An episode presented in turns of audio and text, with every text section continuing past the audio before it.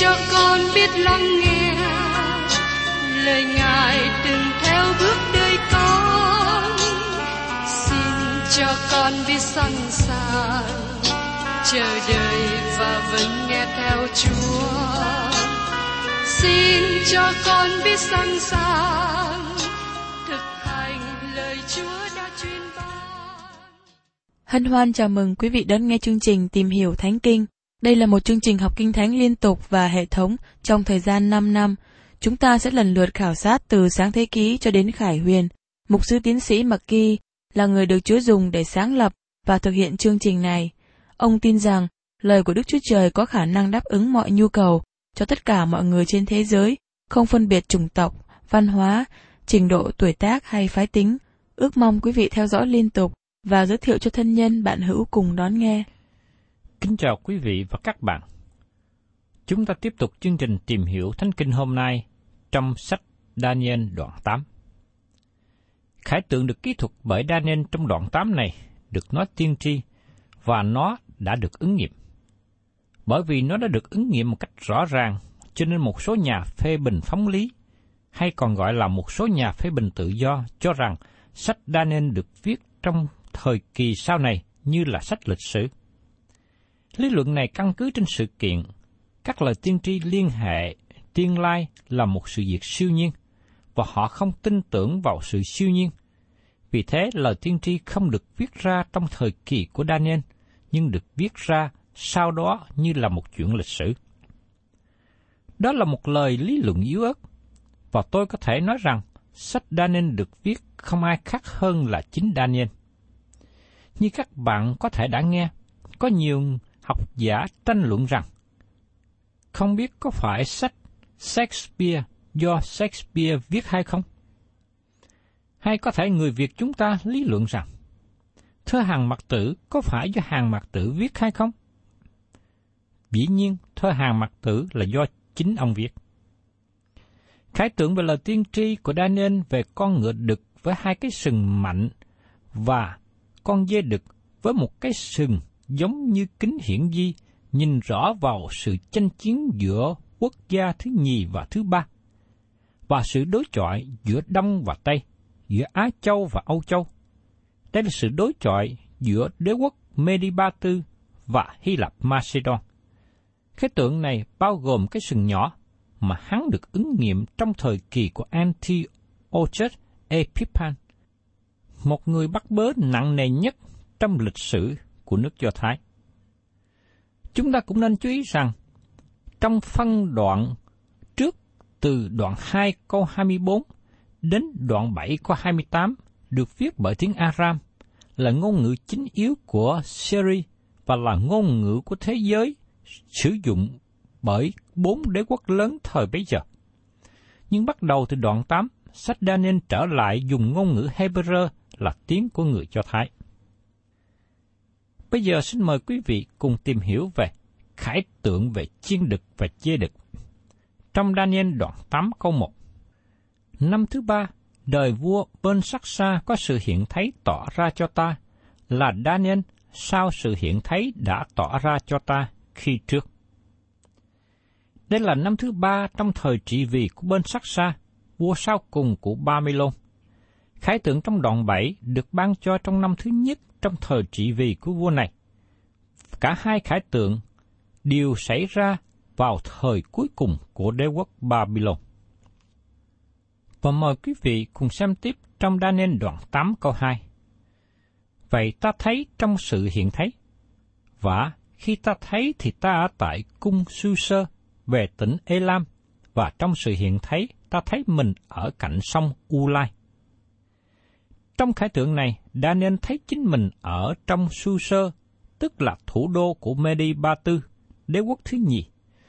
Còn U Lai, tức là sông Cơ Ca, nó chảy gần Su Sơ. Lý do sắp đặt khải tượng này ở Su Sơ thay vì Babylon, bởi cớ khải tượng này liên hệ đến đế quốc thứ nhì và thứ ba. Các biến cố được nói trong khải tượng này được ứng nghiệm trọn vẹn trong 200 năm. Với sự ứng nghiệm trọn vẹn như thế, cho nên một số nhà phê bình phóng lý cho rằng sách Daniel được viết ở thời sau này. Họ cho rằng Daniel viết sau khi lịch sử đã xảy ra. Lý luận này nhằm cố gắng bỏ qua phép lạ mà nó làm ngại ngùng cho hệ thống giải nghĩa của nhóm người phong lý. Và trong Daniel đoạn 8 câu 3 nói tiếp, Ta ngước mắt lên và thấy, này có một con chiên đực đứng gần sông, có hai cái sừng, hai sừng nó cao, nhưng một cái thì cao hơn cái kia, và cái cao hơn thì lại mọc lên sau. Con chiên đực có hai sừng này được xác định là Medi Ba Tư, như chúng ta xem ở trong câu 20. Chiên đực này có cái sừng mọc sau cao hơn cái sừng trước. Nói một cách khác, cái sừng này biểu tượng cho sự đến trước nhất khi Prorias, tướng của Medi đánh chiếm Babylon. Sau này, Ba Tư nắm quyền hơn Medi và đưa đế quốc này đến mức cao điểm. Chiên đực với hai cái sừng, mà sừng này trỗi hơn cái kia là đế quốc Medi Ba Tư với Ba Tư trở nên vị thế chiếm quyền lực. Và trong Daniel đoạn 8 câu 4 nói tiếp, Bây giờ ta thấy con chiên đực ấy hút sừng mình vào phía Tây, phía Bắc và phía Nam. Không thú vật nào chống cự cùng nó được, và chẳng ai có thể cứu được khỏi tay nó. Nó muốn làm chi tùy ý, và nó càng lớn lên. Xin chúng ta lưu ý đến lời tuần thật ở đây. Bây giờ ta thấy con chiên đực ấy hút sừng mình vào phía Tây, phía Bắc và phía Nam. Tại sao con chiên đực này không hút sừng về phía Đông? Bởi vì Ba Tư đang ở về phía Đông và không muốn tiến xa hơn về phía Đông. Nếu họ đi về phía Đông, họ có thể đến Ấn Độ hay Trung Quốc.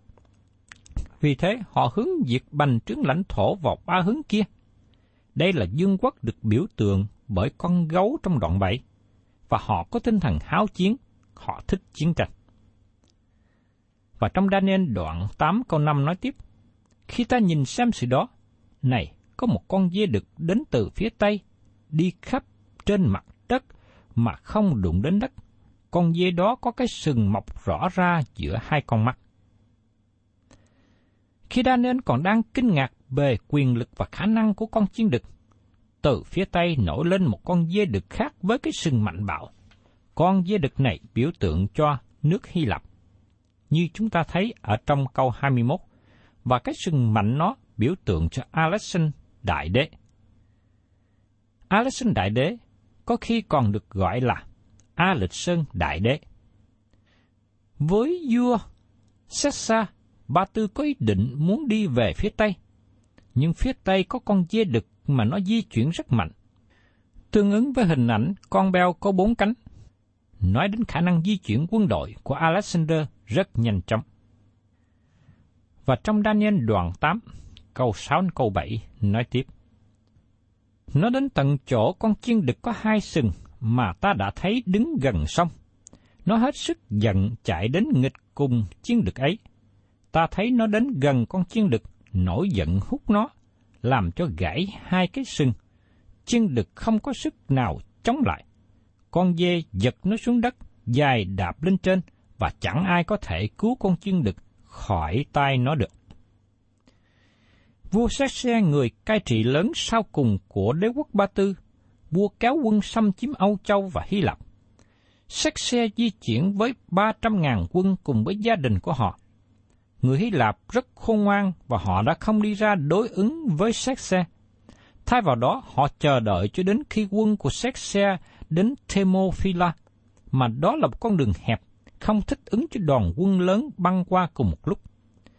Trong khi đó, một người lính Hy Lạp tương ứng với 10 người lính Ba Tư, bởi vì lính Ba Tư thiếu sự huấn luyện và không có kỷ luật như người Hy Lạp. Bộ quân đội Hy Lạp đánh chiến Ba Tư ở Thermophila. Họ tiêu diệt từng nhóm nhỏ của quân đội Ba Tư khi cố gắng băng qua chỗ hẹp này. Tại Salamis, lực lượng hải quân của Sesea với 300 chiếc tàu bị tiêu diệt bởi trận bão. Và khi tin tức được báo cáo đến cho Sesea rằng hải quân của ông bị tiêu diệt, ông đi xuống biển và lấy dây nịch đập xuống sóng nước, bởi vì sóng nước đã tiêu diệt đoàn hải quân của ông. Tôi có thể nói rằng hành động như thế không bày tỏ một người khôn ngoan, nổi tiếng.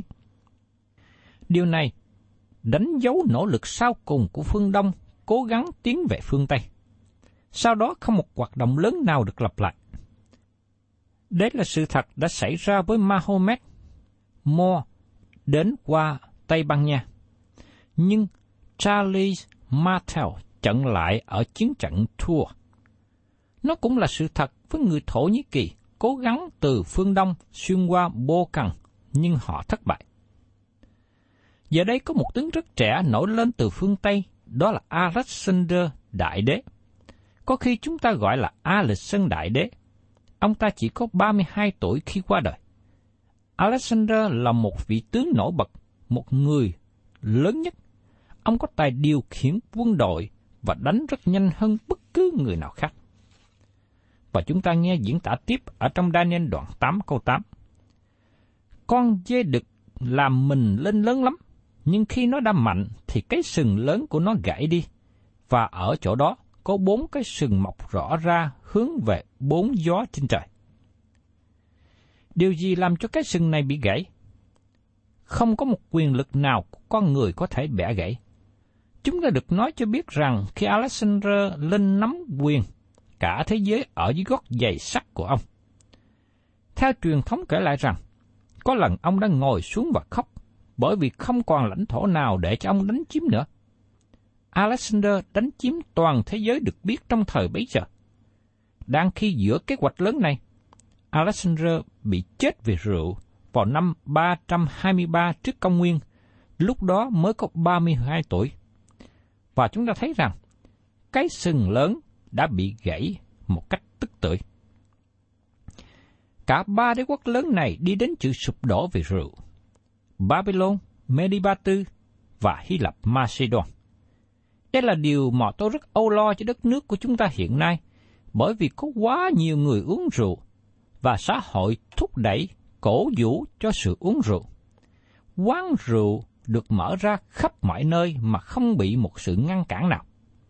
Chúng ta thấy cả thế hệ đang đi xuống bởi rượu chè sai xưa. Xã hội và chính quyền phải tốn rất nhiều tiền để lo cho những người bị bệnh do việc uống rượu gây ra. Có nhiều người biểu tình chống chiến tranh, chống lại sự chết ở trong chiến tranh. Nhưng thật ra số người chết vì uống rượu khi lái xe, hay là số người chết vì bị bệnh bao tử, uống bởi có uống rượu quá nhiều, còn hơn những người đã từng chết trong chiến tranh. Sự kiện này là một lời báo động đáng lưu ý. Đế quốc lớn của Alexander đi xuống bởi vì ông ta là người uống rượu. Ông có thể thắng cả thế giới, nhưng ông không thể thắng chính con người của mình, không thể thắng chính Alexander. Chúng ta rất lo ngại cho một số người lãnh đạo ngày nay là những người say rượu, những người thường uống rượu. Và tôi mong ước có một người nào đó thổi lên tiếng kèn báo động để tỉnh thức những người đang say sưa này. Và trong lời diễn đạt này nói rằng, khi cái sừng lớn nó đã gãy đi, và ở chỗ nó có bốn cái sừng mọc rõ ra hướng về bốn gió trên trời. Khi Alexander chết, dân quốc của ông bị chia ra cho bốn người tướng, Điều này thích ứng với cái đầu của con beo được nói trong đoạn 7. Bốn vị tướng này là Cassander, người đã kết hôn với em của Alexander, chiếm lấy khu vực Âu Châu, tức là khu vực Macedon và Hy Lạp. Lysimachus chiếm phần lớn tiểu Á Châu, mà hiện nay là khu vực nội Thổ Nhĩ Kỳ. Seleucid chiếm lấy Á Châu, mà phần lớn ở phía đông, và Ptolemy chiếm Ai Cập và phía bắc của Âu Châu.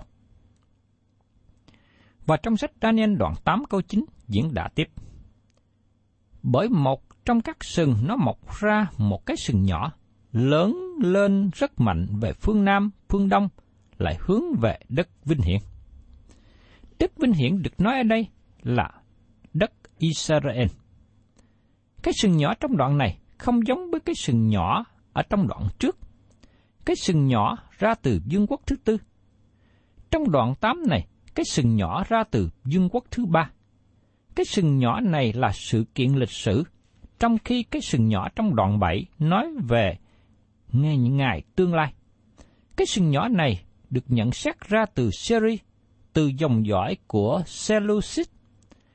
Ông ta là Antiochus thứ tư, hay còn gọi là Epiphan, một người khùng điên, một người cai trị loạn trí. Antiochus lên ngôi vào năm 175 trước công nguyên và ông ta đã tấn công Jerusalem.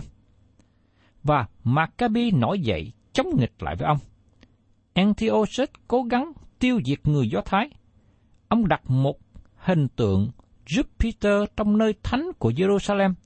Ông làm cho nơi đây thành ra ô uế và ông đổ huyết heo trên các vật dụng thánh dùng trong đền thờ. Và trong Daniel, đoạn 8 câu 10 nói tiếp.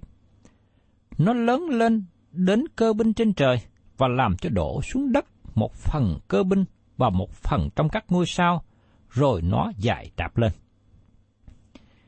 Đây là lời nói được thừa nhận rất khó giải nghĩa. Tôi nghĩ rằng sự giải nghĩa thông thường là Antiochus thách thức với Đức Chúa Trời và được cho phép chiến lấy Jerusalem và đền thờ. Sự giao chiến bao gồm trong thế giới vô hình, nơi mà thiên sứ Đức Chúa Trời và ma quỷ giao chiến với nhau. Và có thể nói rằng Antiochus tỏ bài quyền lực của ma quỷ. Và tiếp đến trong Daniel đoạn 8 câu 11. Nó làm mình nên lớn cho đến tướng cơ binh, và nó cắt của lễ hàng dân khỏi Ngài, và nơi thánh của Ngài bị quăng xuống. Thưa các bạn, chúng ta thấy rằng Antiochus là người thờ thần Jupiter, và ông nghĩ rằng chính ông là người được trở thành nhục thể. Antiochus tự xưng chính ông là Đức Chúa Trời vinh hiển. Và tiếp đến chúng ta cùng xem trong đa nên đoạn 8 câu 12. Vì có tội lỗi thì cơ binh được phó cho nó, luôn với của lễ thiêu hàng dân, và nó ném bỏ lẽ thật xuống đất. Nó làm theo ý mình và được thạnh vượng. Bởi ý chỉ của Đức Chúa Trời, cho phép cái sừng nhỏ này được hoành hành và thạnh vượng trong một thời gian. Và tiếp đến trong Đa Nên đoạn 8 câu 13. Bây giờ ta nghe một đấng thánh đang nói, và một đấng thánh khác nói cùng đấng đang nói rằng, sự hiển thấy này về của lễ thiêu hàng dân và về tội ác sanh ra sự quỷ diệt, đặng phó nơi thánh mình làm cơ binh, để bị dài đạp dưới chân, sẽ còn có cho đến chừng nào. Đấng thánh này là một trong những tạo vật siêu nhiên của Đức Chúa Trời mà tôi thường gọi là thiên sứ. Sự xúc phạm đền thờ ở đây được gọi là tội ác của sự quỷ diệt. Và trong Daniel đoạn 8 câu 14, Người trả lời cùng ta rằng, cho đến 2.300 buổi chiều và buổi mai, sau đó nơi thánh sẽ được thanh sạch. Thưa các bạn, có nhiều sự bất đồng khi giải nghĩa về 2.300 ngày.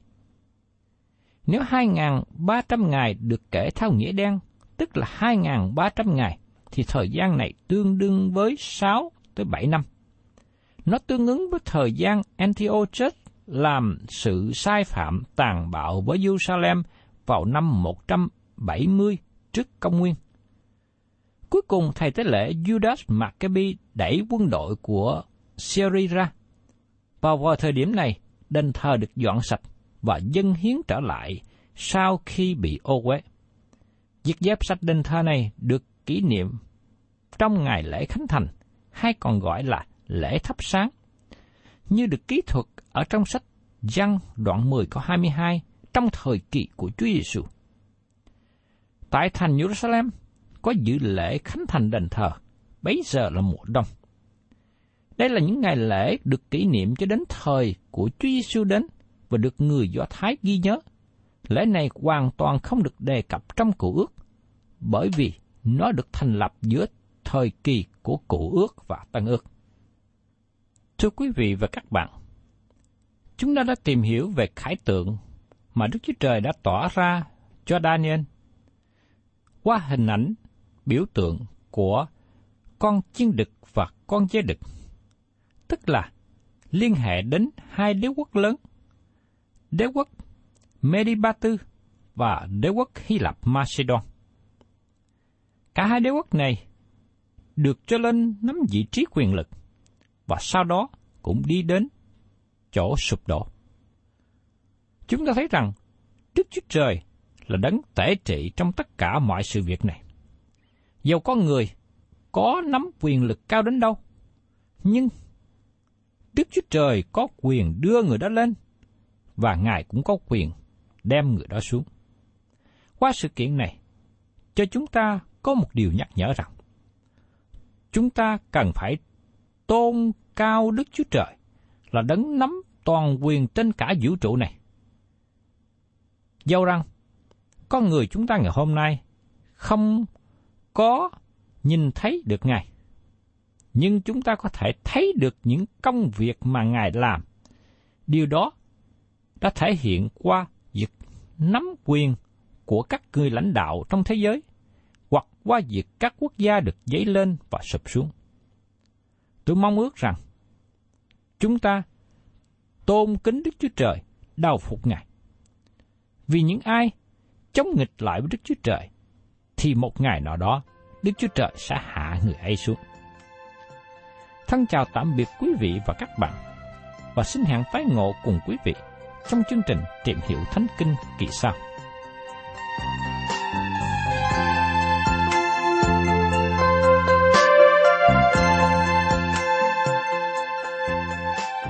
Cảm ơn quý vị đã đón nghe chương trình Tìm hiểu Thánh Kinh.